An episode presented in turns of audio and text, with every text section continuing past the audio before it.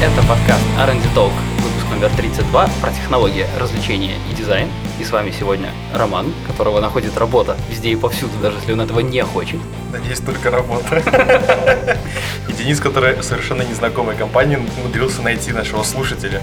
И с нами сегодня нет Ярослава, с которым было бы однозначно лучше, ну и да и хер с ним, курва драная, поехали. Amazon представил новую концепцию того, как они видят будущее доставки при помощи дронов. Недавно Amazon подали патент на то, как будут выглядеть их будущие как бы склады, в котором будут хоститься дроны, и в которых люди будут обслуживать дроны и паковать их заказами. И выглядеть они будут как огромные ульи.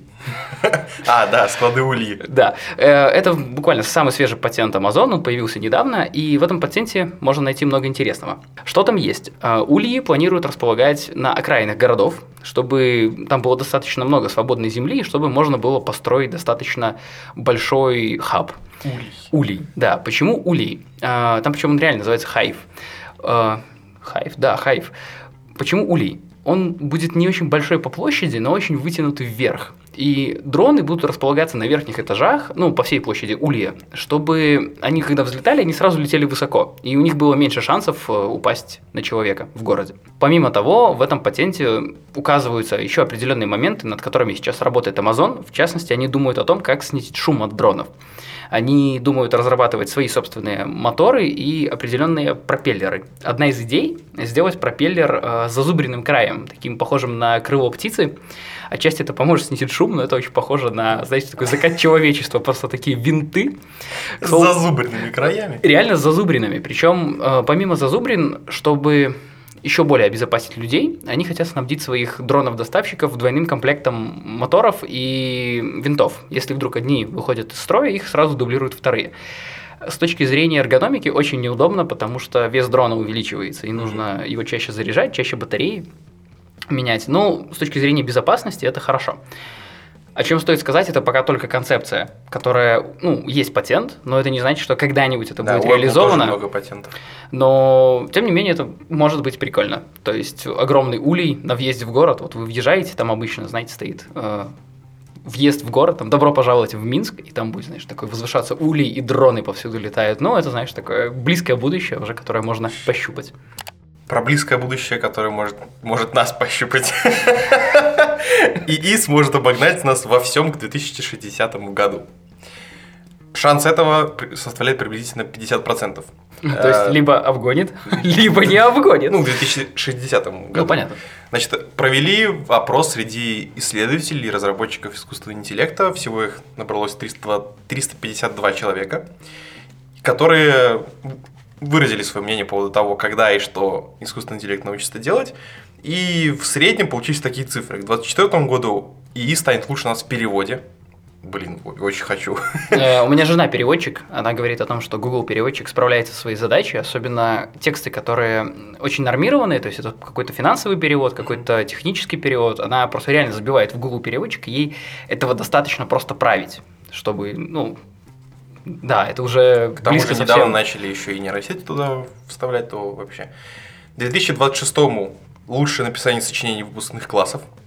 То сейчас, да, переводчик умеет э, нормированные тексты, какие-то документацию, а вот э, какие-то Генерировать тексты из да, готовых фрагментов. чуть-чуть подольше займет у него это времени. 27 год. Вождение грузовиков. Понятно. На самом деле я думал, что это будет немножко раньше, но по- походу трудности очень большие.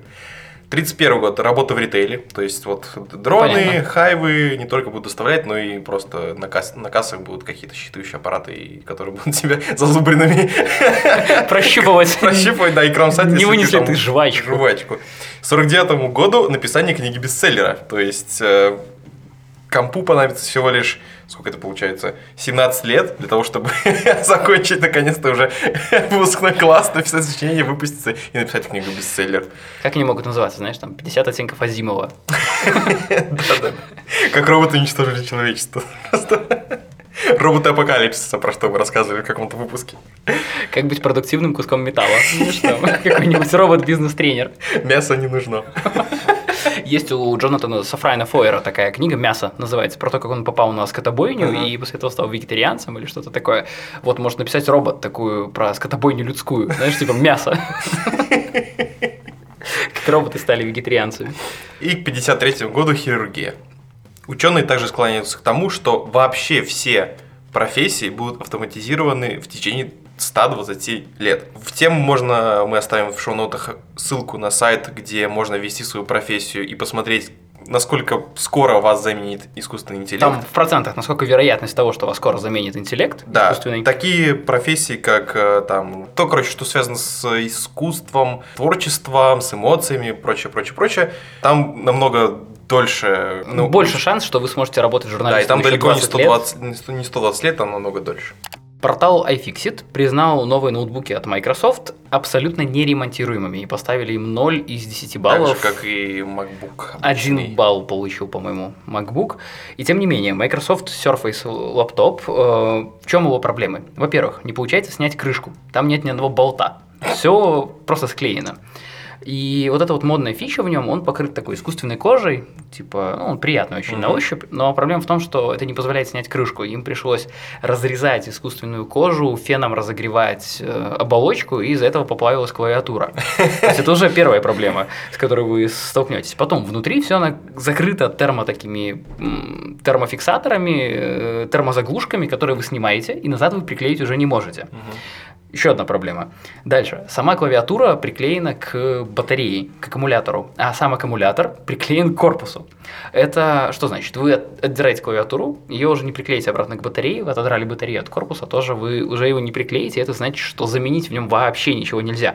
Кроме того, оперативная память и жесткий диск приклеены к материнской плате. Если у вас что-то не то с жестким диском, вам нужно заменять не просто жесткий диск, а целиком материнскую плату. Это значит, всего, целиком ком- комп. Целиком компьютер, да. И, в общем, э, можно будет заменить только все вместе, и это, по-моему, самый неремонтопригодный компьютер. Второе место, конечно, занимает, да. То есть MacBook, Тон тоненький, который самый э, маленький. который, сколько там, ну, по толщине, кстати, они Да, примерно идентичные.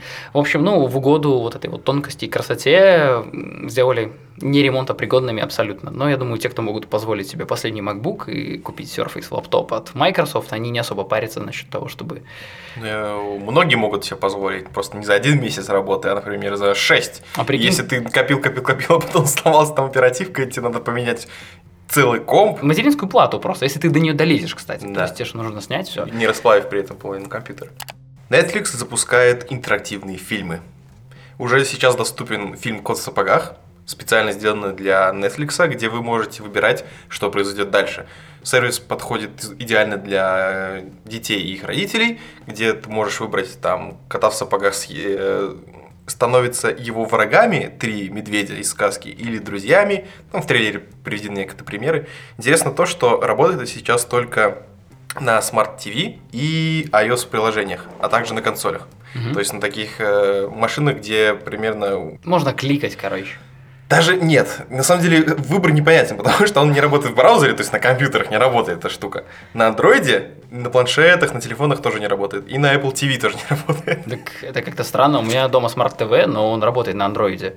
То есть это Sony Bravia, и я не смогу там типа потыкать, выбрать Нет, медведей. По идее сможешь, а вот на именно на Android телефонах нет. Ну, это клевая штука. У нас в университете был предмет, который назывался интерактивное телевещание. У нас вел его потрясающий преподаватель э, Пашкевич Виталий Румуальдович. И суть предмета сводилась к тому, что он на каждой паре с нами разговаривал. о том, что говорит, ну, ребята, нет интерактивности в данный момент в телевещании. Вы не можете выбрать, как смотреть, вы можете выбрать, ну, канал. Что смотреть.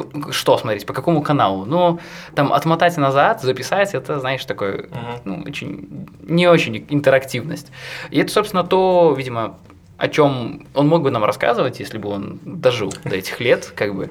Э, И смотрите, э, в чем здесь находка? Эта находка, в принципе, не нова. На Ютубе уже делали несколько рекламных кампаний, где можно было выбирать э, какой-то сюжет, но это позволяет как раз-таки еще замерить э, то, насколько аудитория вовлечена в активное смотрение, то есть не фоновое смотрение ТВ, а в то, как она взаимодействует с каким-то контентом. И прикиньте, если бы у вас «Игру престолов», там восьмой сезон, Вы типа убить, не убить. Да, то есть там занесен меч, у вас там идет такой э, обратный отчет, типа 10 секунд кликнуть, там, типа отрубить голову, не отрубить. И от Ну, этого... сейчас ты описываешь игру от Telltale Games. Да. И, кстати, вот да, все сразу в комментариях на Product Hunt написали, что Telltale Games в опасности. На самом деле это По сути, то же самое, но без геймплея. Там в, при- в примерах там не было таймера и прочее. Тебе просто выбирался там один вариант или второй. Ничего не нужно было ни свайпить, ни выбирать диалоги. Просто выбирал, куда идет история. Такая просто вот очень-очень-очень упрощенная версия. Я видел такое в порнухе. Ну, серьезно, там можно было сделать выбор. Типа, Все инновации приходят оттуда. собственно, да. Вот. Притом, если идея взлетит, ну вот на этих тестовых мультиках, они там в СПГах, еще какие-то сериалы американские тоже будут делать полнометражный фильм для этого. А Netflix может вложить свои миллиарды, сексиллиарды долларов в эту штуку и изменить индустрию кино. Вы можете себе представить сериал, например, The Stranger Things, где вы можете выбрать, кого сожрет в Ну, или, Upside Down допустим, реально или- дойти до финала фильма. Да. То есть ты не туда повернул, это Да. как рассказы Эрлстайна. То есть ты выбрал не тот Мгм. исход, и все, тебя сожрал монстр, и у тебя еще 4 серии вообще было, а все, извини, ты не сможешь досмотреть это. В России наблюдается кризис видеокарт. В последнее время э, в России, ну как в России, вообще во всем Да у мире, нас тоже, на да, деле. вырос курс биткоина и, собственно, этериум валюты, э, и поэтому все начали мамкины майнеры массово скупать видеокарты.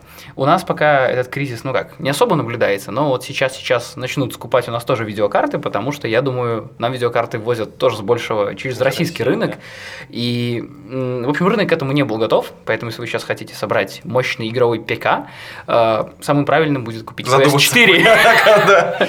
Понять, что PS4 не зависит от этих майнеров, и вообще это, это другая история.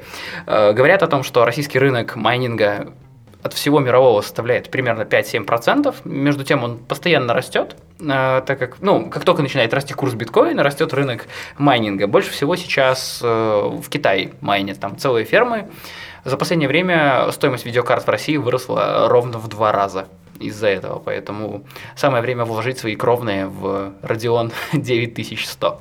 Не надо, не делайте так. Вложите их в Мне вообще нравится, как- PS4 Pro. Да, как э, язык изменяется в последнее время. Ульи, Майнить. фермы, майнить. а, как, как по-русски майнить? Добывать. Добывать биткоин. Да. Шахтным способом. Одна новость про дронов хорошо, а две лучше. Владельцы дронов DJI скупают российский софт для джелбрейка своих вертушек. DJI вшивает в дроны зоны, которые запрещены для полетов. Дрон, когда летает, он по GPS Определяет, над какой зоной он находится. Например, Да. в частности, в Ираке. Половина вообще страны закрыта для Да, полетов. всякие аэропорты, запрещенные Военные базы, да, резиденции. 51, вот это вот все наше. Компании приходят данные от всяких компаний, организаций и прочего, и они запрещают эти зоны для полетов. Так вот, какие-то российские умельцы начали зарабатывать на этом, сделали кучу софта, какие-то гаджеты, просто можно же даже хардварным способом взломать эти штуки, Э, и это позволяет обходить эти блокировки, летать где угодно. Понятное дело, что довольно спорный момент, то есть люди, которые смогут летать во всяких аэропортах, могут просто не справиться с управлением и залететь в какую-нибудь турбину, Турбину, самолета. да, это и- самое простое, что может случиться. а, Как бы мы уже не говорим про кражу секретов и это все.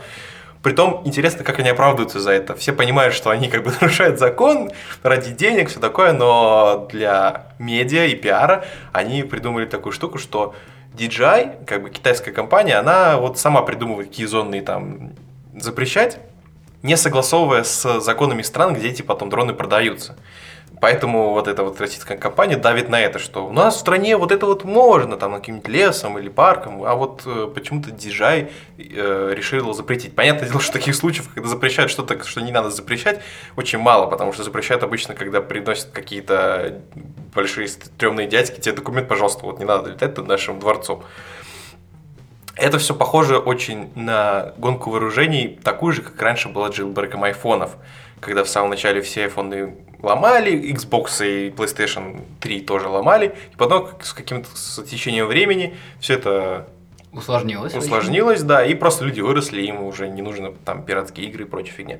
То же самое и с дронами, то есть процент людей, которым очень интересно, что там в этих запрещенных зонах находится, которым интересно летать над аэропортами, несмотря на как бы определенную опасность, очень мало. Поэтому этого хватает, конечно, чтобы одной компании из России зарабатывать, но на какие-то большие там проблемы это не влияет. На самом деле у DJI есть такая защита от русских хакеров, trademark. Если ты не обновляешь свой дрон последним софтом от DJI. Собственно, этот софт нужен не для того, чтобы пропеллеры крутились лучше, а для того, чтобы зоны uh-huh. закрыть определенные для полетов. То твой DJI не может летать выше определенной высоты, быстрее определенных Ну, мне кажется, jailbreak и это километров. обходит. Jailbreak обходит все это, но если ты хочешь юзать свой DJI нормально и пользоваться поддержкой, и пользоваться теми фичами новыми, то тебе приходится следовать каким-то законам. Ну, у нас, на самом деле, более-менее с этим. У нас есть как бы часть города над резиденции президента закрыта для полетов, но я думаю, если ты даже сможешь туда прилететь, какой-нибудь чувак с берданкой собьет очень быстро твой DJI э, маленький, и тебе придется покупать новый. С другой стороны, то, что в некоторых странах, действительно, таких как э, там, где идет вооруженный конфликт, например, Сирия, uh-huh. дроны используются теми же террористами для выяснения позиции, допустим, какой-нибудь коалиции, и это позволяет наносить карту, карт обстрелы и прочее. Вспомни даже историю с тем, что в Android-маркете было приложение, чтобы удобно наводить э, гранатомет. Ты просто телефон ставил на гранатомет, он позволял Серьезно? угол измерять, короче, и показывал примерно, куда упадет снаряд. И, в общем, его выпилили, потому что это приложение позволяло, типа, типа нормально всяким необразованным челом стрелять из гранатомета. В общем, вот такая история. Последняя новость на сегодня. Британская компания Split открыла офис в Москве и планирует отбивать у компании Uber аудиторию в СНГ. Split – это сервис, который объединяет потенциальных конкурентов Uber, среди которых… Очень э, забавно, что компания, которая называется Split, что там объединяет. Объединяет, да. Гений придумал название. В общем, в Split пока кто входит? А, Едау Йонче – это китайский прокатчик. Карим, э, ОАЭ, компания стоит миллиард баксов уже iTaxi польская, Taxis Блёс и Taxis Верц, это французские и бельгийские, Ога Такси, действующие в африканском регионе, и еще несколько. Они недавно хотели заручиться поддержкой Get и их в свою сеть добавить, но Get сказали, ну это юридически сложно, и вообще идите, короче, нафиг. Не захотели.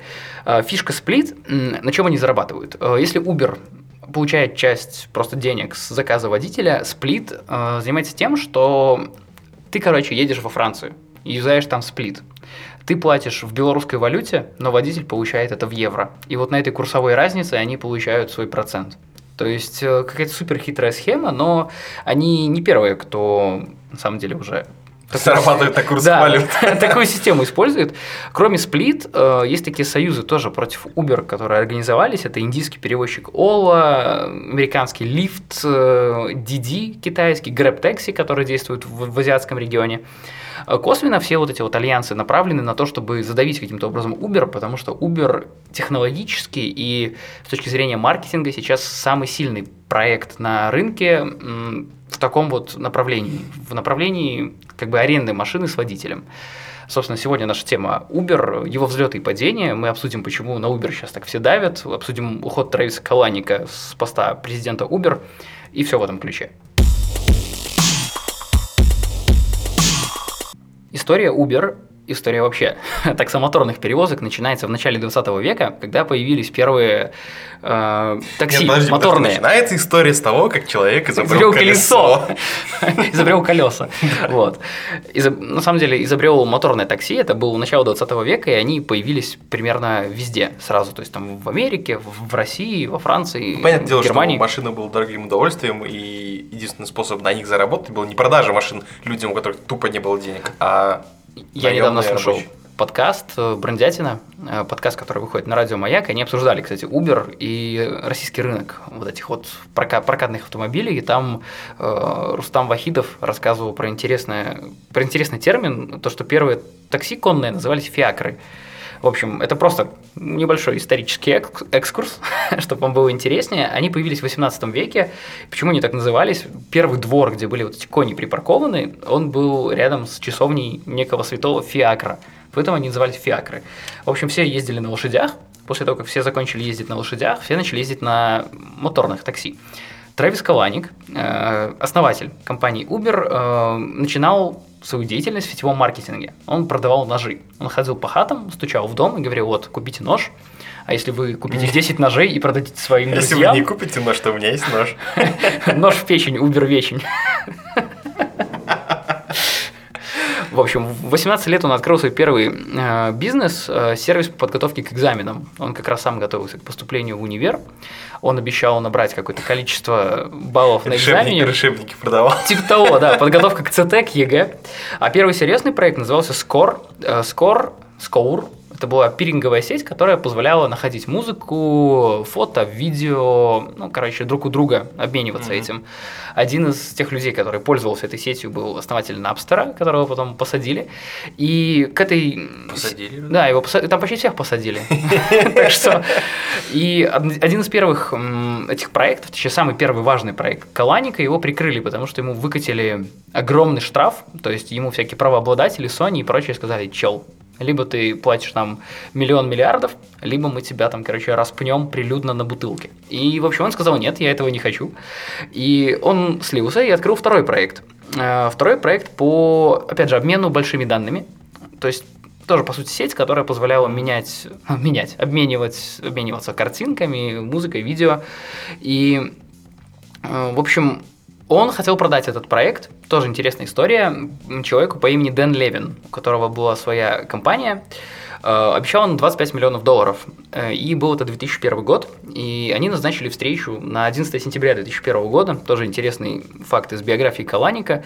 Дэн Левин не долетел до встречи с Калаником, потому что он находился в первом из самолетов, которые врезались в башни-близнецы 11 сентября 2001 года. И только через 6 или 7 лет э, Трэвис Каланик получил свои 25 миллионов от компании Дэна Левина, который, кстати, говорят, что он, скорее всего, мешал террористам попасть в кабину пилотов, и его застрелили, то есть еще на подлете или зарезали на подлете к Нью-Йорку, то есть он был первой жертвой 11 сентября, считается. Вот. И он не получил своих денег, но компанию все-таки продал и спустя много лет получил эти деньги. А в конце 2007-2008 года Каланик знакомится с Гарри Кэмпом, с основателем Uber, то есть они вдвоем его основали. А, начинался их бизнес как? А, одна из красивых версий, то, что Каланик познакомился с ним на одной из вечеринок, они разговорились, суть, суть за дело. Каланик рассказал о том, что он как-то в Париже не смог вызвать такси, его это страшно взбесило, и он захотел сделать свой сервис по вызову такси. И Uber такси, как оно называлось сначала, предлагал услуги крутых машин. То есть Lincoln Town Car, General Motors Company, лимузины, вот эти все большие крутые черные представительские машины. И этим сервисом изначально пользовались друзья Трэвиса Каланика, и у них был такой легкий раздор с основателем, с Гарри Кемпом. Гарри Кемп говорил, что мы должны продвигать крутой сектор, дорогие машины, лимузины для хороших деятелей, а потом прокат бизнес-джетов, вертолетов и прочего. Трэвис Калани говорил, да нет, мы должны выходить на большую аудиторию, делать порог входа меньше, больше простых машин. Угу. Он на этом настоял, его, в принципе, к нему прислушался э, Гарри Кэмп, и они сделали первый Uber дешевый который... И они, как бы вот компания стартанула с этого. Получается, в 2009 году Uber начал активно развиваться, туда начали приходить новые водители, и спустя несколько лет Uber – это самая дорогая и самая успешная компания Сан-Франциско, в принципе, из такого рода стартапов. Никто еще не догнал. Uber.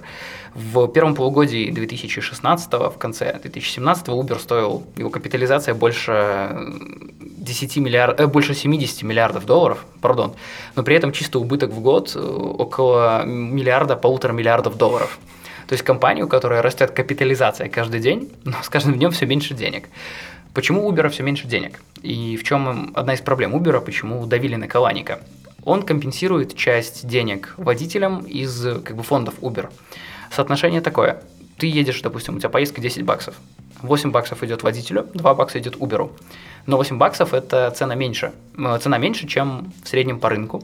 И Uber приходится еще ну, доллар, допустим, компенсировать водителю и таким образом демпинговать рынок, выживать конкурентов э, с этого рынка, и когда уже всех конкурентов выжили, они просто вводят конкретный тариф и им пользуются. Допустим, в Минске, по сути, нет конкурентов у Uber в таком ключе. У нас есть IQ Taxi, iTaxi, Lime Taxi, ну, местные какие-то игроки, которые, у них совсем немного машин, слабая служба поддержки, нету всех этих фич, которые есть у Uber. И Uber, в принципе, у нас довольно крепко сидит на рынке, то есть Яндекс Такси у нас, допустим, пока его нет.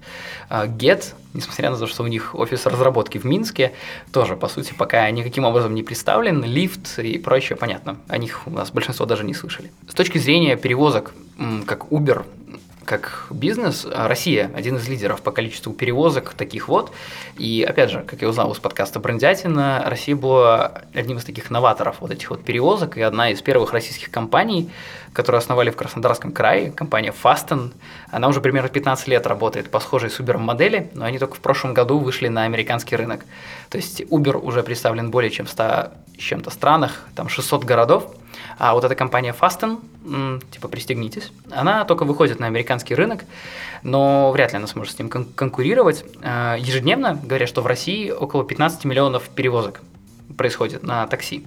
Это примерно 180 тысяч легальных таксистов по всей России. Это, опять же, статистика из брендятины.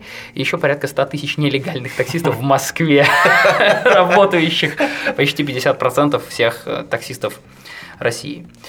В общем, э, в чем суть Uber? В чем как бы проблема Uber в данный момент? Э, для, развития Uber. Первое, они не могут приходить в маленькие города, потому что у них там плохая картография. То есть Uber использует э, свои карты во многом сейчас, чтобы не быть зависимыми от Google и подстраивать как бы свои маршруты определенным образом. Очень маленькие расстояния, которые не позволяют сформировать нормальный чек для водителей, и водителям выгоднее работать в обычном такси. И последнее, э, очень малые как бы расстояния по езде. То есть невыгодно ждать, ну, вызывать машину вот так, типа, с телефона, ждать ее, ты всегда можешь ее, условно, рукой тормознуть. То есть, почему в Нью-Йорке Uber может быть не таким популярным, как даже в Минске, в том же, там ты махаешь рукой, такси тормозит на Times Square, желтое такси, которое можно ездить в центре, и ты едешь на нем. Чтобы вызвать Uber, ты еще попытайся вычлени из всех этих машин, которые остановились возле дороги, ту, у которой стоит картинка Uber в окне. В начале этого года у Uber и в частности у CEO Каланика начались большие проблемы. 20 июня Каланик уже был смещен с поста CEO, сейчас пока нового президента не назначили, и давайте разберемся, почему это случилось и вообще в чем замут. В январе 200 тысяч человек удалили приложение в рамках движения Delete Uber.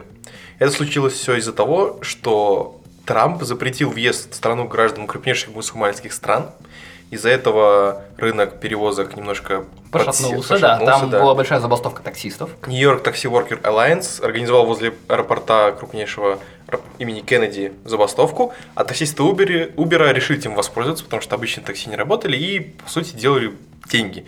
Там сразу, естественно, подскочил рейтинг, людям не было куда деваться, им надо было доехать там до своего места назначения, они пользовались, пользовались Uber. Аэропорт Кеннеди, чтобы вы понимали, это один самолет в две минуты прилетает. То есть это огромный хаб. То есть там огромное количество людей прилетает и улетает из него каждый день. Естественно, из-за рейтов э, водители и сам Uber заработали там в три раза больше денег, чем обычно. 21 февраля бывший инженер Uber Сьюзен Фаблер написала пост в блог, описывающий царящий в компании сексизм. Значит, эта девушка работала инженером в Uber, она оттуда уволилась и написала в своем блоге про то, как в первый же ее день работы менеджер предложил ей секс без обязательств. Сказал, что... Типа я женат, но моя жена не против. да, что... у нас свободные отношения, у нее проблем с партнерами нет, а у меня вот есть, так что давай, короче. Ну, понятное дело, что детали там, каким образом у нас у них дошел разговор до этого. Харасмент? Да, в ответ на жалобу менеджер получил лишь предупреждение, потому что это был первый Нормальный подобный менеджер, случай, да. и он работал очень хорошо, поэтому в HR сказали, что давайте, короче, ну, ну окей, мы там с ним поговорим, и все будет нормально.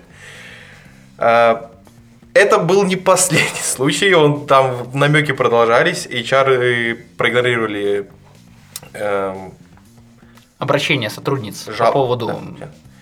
HR проигнорировали жалобы этой девушки. А, к тому же выяснилось потом сообщением с другими сотрудницами, что это был нифига не первый случай, у него за, за этим менеджером такое э, водится. Потом начались другие случаи, которые явно показывали, что к женщинам там относятся не очень. Компания купила для 120 сотрудников мужчин кожаные куртки фирменные Uber, а для 6 всего лишь женщин, которые там работали, ничего не купили. И в ответ на почему, а что мы типа не работники. Найдите сами Да, куртки раз вы хотите цене. равноправие, купите, найдите женские куртки по такой же цене. Там какой-то скидон был или что, или бартер, или что-то такое, и мы там купим. Типа, разбирайтесь сами. А, когда эта девушка продолжала жаловаться на менеджера в HR, этот менеджер в, как, в какой-то момент просто вызвал ее к себе, сказал, что он ее уволит, если она не прекратит. Притом он как бы белый и пушистый, а она вот все, все виновата. А когда этот пост опубликовали, он разошелся, естественно, сразу по всем, по всем интернетам. Каланик сказал, что запустит расследование. Там Он все- пригласил какого-то очень клевого маршала, там, Да, типа, который того, с Обамой чтобы- работал и прочее. Чтобы расследовать вот этот харасмент и вообще, чтобы Чтобы фемки пон- были довольны. Чтобы понимать, насколько это разошлось, буквально на следующий день после поста Нью-Йорк Таймс опубликовал материал, который тоже э, на основе этого поста и своими собственными расследованиями тоже приводил примеры, находил э, женщин-девушек, которые рассказывали подобные истории. Там были интервью с водителями, женщинами Uber, которых тоже там, типа, старались сливать. Ну, там был вопрос. Да. К Каланику это отношение не имеет. Понятное дело, но Каланик, глава компании, он отвечает за это, то есть это все в итоге свалилось на его Я репутацию. Сомневаюсь, что Марк Цукерберг знает, какие куртки или байки купили его сотрудникам. То есть, ну, наверняка этим занимается какой-то отдел промо-продукции. То есть, ну, вряд ли он знал, что там шести каким-то барышням не купили куртки. Он должен знать. Окей, Это Америка. идем дальше. Буквально на следующий же день, чтобы вы понимали, это все вот происходит вот 21, 22, 23 ком- а, дочерняя компания Google под названием Waymo, который а, Занимались разработкой беспилотников. автомобилей, да. Google, кстати, это один из самых крупных инвесторов Uber. Значит, эта компания Waymo подала на Uber в суд за кражу технологий беспилотных ав- автомобилей. Как оказалось, Uber, как все, возможно, знают, тоже раз- разрабатывает свои беспилотные автомобили.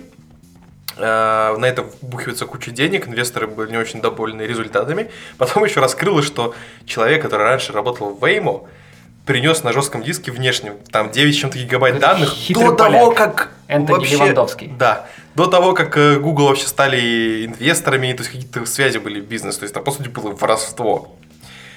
В феврале 28 числа Через неделю, через пять дней. в сеть попадает виде- видео, на котором Каланик ругается и спорит с водителем Uber по поводу понижения рейтинга и вообще снижения... Там в чем была Прибыли. история, водитель начал жаловаться Каланику о том, что, типа, блин, шеф, плохо работается, типа, мало денег. На что ему Каланик сказал, что да вы типа, ныть, типа, каждый сам должен заботиться о его шит, в общем. Да, вышел в автомобиле с словами о том, что люди очень любят винить других в своем как бы, провале, хотя Поставил деле... двоечку, хлопнул дверью, вот, и водитель Пожелал вынес это всё, дня. да, на максимальное обсуждение. Проходит пять дней, 3 марта. становится из- а, известно о внутренней программе Uber, а, о неком алгоритме, который назывался Greyball, и который собирала данные личные, и на основе них помечала нежелательных пассажиров в городах, у которых, в которых у Uber были терки с правительством, с законодательством, где им запрещали, например, работать и прочее, прочее. И просто-напросто, когда а, водитель искал пассажиров себе, и они не подбирали людей, которые, Ну, возможно, городского бы- магистрата. да, там. которые, возможно, были связаны с э, представителями закона, которые могли как-то повлиять на работу Uber. Они это оправдали тем, что они не хотели, это было сделано ради безопасности водителей, Чтобы- чтобы, не было таких случаев, когда конкуренты нанимали каких-то людей, чтобы... все Разбить машину, разбить лицо водителю. Да. Еще там в чем был зашквар вот этого грейбола, то, что он фоновыми, фоновом фоне собирал информацию. Никогда ты пользовался приложением, Да, а когда у тебя было написано, даже было закрыто. А, закры- закрыто приложение Uber, между тем ты им пользовался. Проходит две недели, 17 марта, День Святого Патрика, и у Uber случается огромная утечка того, что их самоуправляемые беспилотные машины нифига не беспилотные. Вообще ни разу. Водителю приходится вмешиваться каждые 1,2 километра. Притом, для сравнения, водители беспилотных машин Google, вот этой компании Waymo, уже водителям этих машин приходится вмешивать, вмешиваться каждые 8 тысяч километров. То есть вы представьте, То есть, маш- по вы, сути- вы зажали педаль, машина едет километр, и тут вам нужно, ну так или иначе, хватать руль, чтобы То есть это, по сути, подрулить. Обычная машина на прямой дороге так себя ведет. Нужно подруливать иногда. Это типа как круиз-контроль на нормальной Да. дороге с нормальной разметкой, ваша машина То есть- подруливает. Да, э, про- проще говоря, не работало вообще ничего из этого. А, Тут стоит отметить, что, в принципе, здесь получил новый виток скандала с этим Левандовским, который типа слил код Waymo Uber. Это не было доказано. Как бы он сказал, что он брал этот код на свой комп, чтобы работать дома. И тут Ну, у людей закрались вопросы, что, ну, блин, если они типа украли код Waymo, их машины не ездят, то, наверное, да, что-то там не то. Но на самом деле Waymo в основном об- обвиняли Uber в том, что они украли концепцию лидара. То есть это радары, которые позволяют Ну, как раз таки лазеры там, ориентироваться да. да, в пространстве. И вот у Uber это то, что не получается до сих пор. К тому моменту, вот в начале июня, Uber покинули множество топ-менеджеров. Это Джефф Джонс, президент Uber, там вице-президенты по картам и бизнес-платформе, э, человек, который занимался искусственным интеллектом, э, начальник ин, ин, Короче, тут много инженер, инженерного отдела, который разрабатывал, собственно, сами тачки под Uber. Да. А, Миллер, который разрабатывал, собственно, беспилотники. Чувак, который... Вице-президенты этих вообще разработок инженерных, то есть те, кто, люди, которые программированием руководили всей этой штуки. То есть они просто все ушли. Никого не осталось. И 20 июня Каланика сместили с поста CEO. Э, сразу же начали появляться петиции об его возвращении, потому что хоть скандалов было много, но многим сотрудникам нравились вообще политика Uber, идея политика, политика Каланика. Uber, да. На самом деле, что касается того, что Каланика сместили, то есть там тоже хитрая ситуация. Он сказал, что он уходит в бессрочный отпуск, но потом на него снова надавили, и он сказал, что нет, все, пацаны, меня допекло, я ухожу из Uber. То есть, ну, он остается, по сути, э, как то акционером. Uber, понятно, ему принадлежит огромный процент акций, но он не будет причастен к тому, как компания будет двигаться дальше. В чем здесь проблема? Э, Я здесь скорее занимаю позицию Трэвиса Каланика, которого, мне кажется, выжили просто из Да, Uber. да, воспользуясь всей этой шумихой. Обратите внимание на то, как развивается сейчас э, Get, э, вот эти вот лифты и прочее. По сути, у них у всех действительно есть коалиция против того, чтобы выжить Uber с улиц. А, Такси, Это наша улица. пошли вон. А, Классические таксисты, они даже в Минске выражали недовольство приходом Uber. То есть в Париже они жгли машины, на которых ездили водители Uber, баррикадировали А у нас дороги. врачат. У нас Белорусы. на, на форумах э, обсуждали этот вопрос. И тем не менее, то есть, почему таксистам не выгоден приход Uber? По той причине, что люди часто, во-первых, следуют за тарифами Uber, которые на самом деле меньше, но Uber здесь не прав тем, что он рынок демпингует. Во-вторых, Uber очень часто нарушает законодательство действующей страны, и в Uber могут работать люди Без без, э, водительских лицензий, по сути. Э, Без про- лицензии скорее таксистов. То есть без это- лицензии это- таксиста, да. это то есть как- с правами, но не тот, кто может возить, такси, возить людей как таксист. То есть у нас в правилах таксист может не пристегиваться, допустим, за рулем, потому что это его типа там профработа, вдруг там надо в окно будет быстро высунуться и колесо подвернуть, чтобы там в поворот выйти нормально. А у водителей Uber такой фигни нет. Какая история, э, какое развитие? Какое развитие получит история с Трэвисом Калаником? Мы будем следить вместе с вами. Пока где-то треть сотрудников Uber действительно уже подписали петицию о том, чтобы вернуть его на должность президента.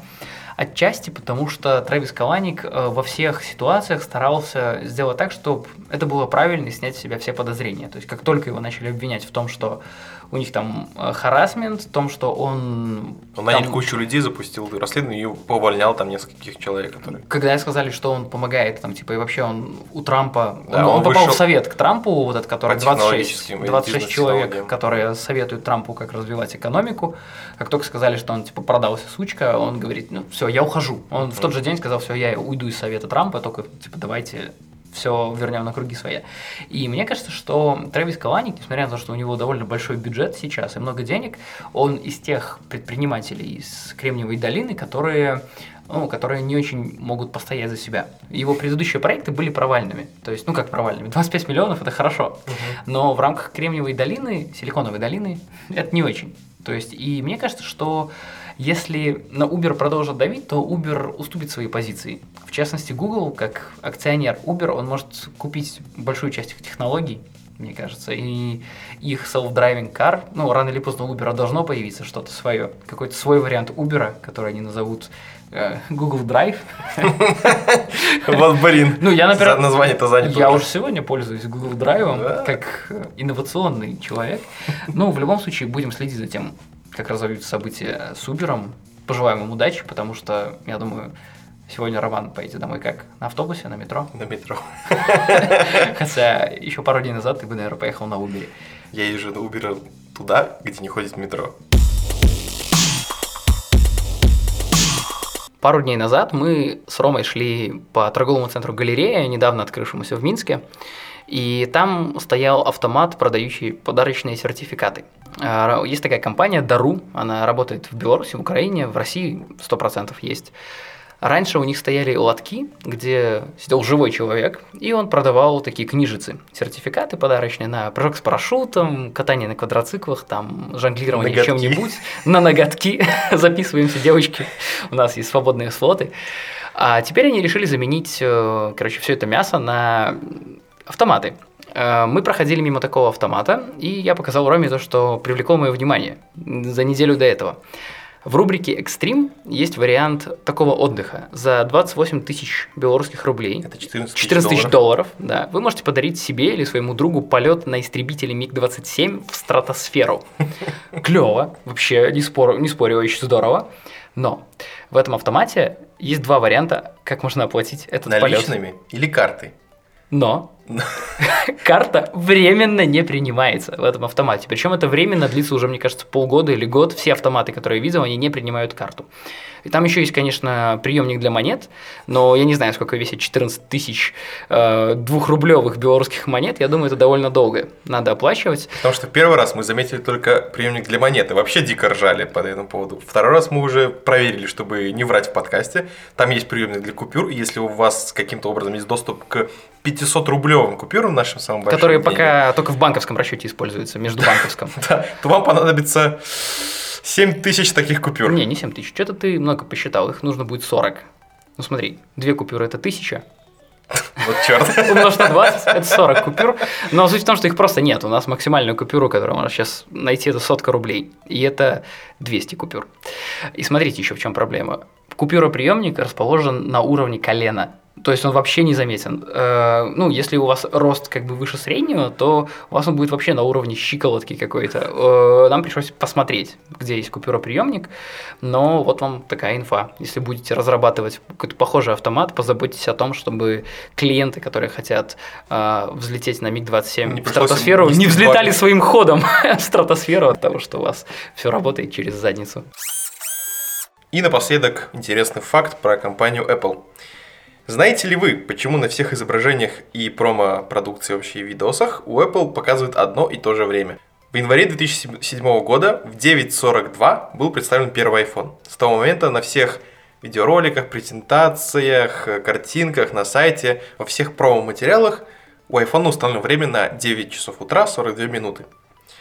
Когда был представлен iPad, он был представлен в 9.41 минуту. И с тех пор у всех тоже промо-материалов установлено время именно 9.41. При том, что забавно, раньше все презентации были четко вымерены, так, чтобы большой анонс случился спустя 40 минут после начала, и подготовленные материалы вот с этим временем, 2 9.41, 9.42, точно совпадали со временем, когда был представлен продукт. А, Это чтобы вы понимали, как раньше относились к мелочам в компании Apple и как сейчас. Сейчас время тупо не показывают или она абсолютно идет рандомом и просто оставляют 9.42. Еще один забавный факт. У Apple Watch время установлено на 10 часов 9 минут. Причем, что большинство производителей часов устанавливают время на 10 часов 10 минут. А, Есть две теории, почему Apple 10.09. Это потому что, чтобы быть не похожими на остальных, мы, у нас не обычные часы, у нас смарт-часы. Ну, это такое.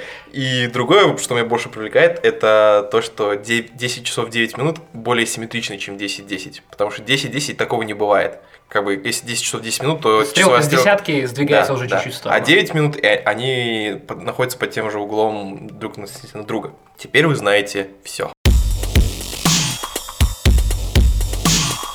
На этом сегодня все. Спасибо, что были с нами. Это был второй подкаст после нашего возвращения, и мы увидимся с вами уже через две недели. Заходите на наш сайт, мы скоро продолжим наполнять его какой-то инфой, которую вы будете узнавать вне подкаста. Это тоже интересно. Подписывайтесь на нас в SoundCloud, в iTunes, в Тумблере. Что? Нет, в Твиттере. Э, Тумблер умирающая соцсеть, поддержите ее подписочкой. С вами были Роман. Денис, Оставайтесь хорошими. пока.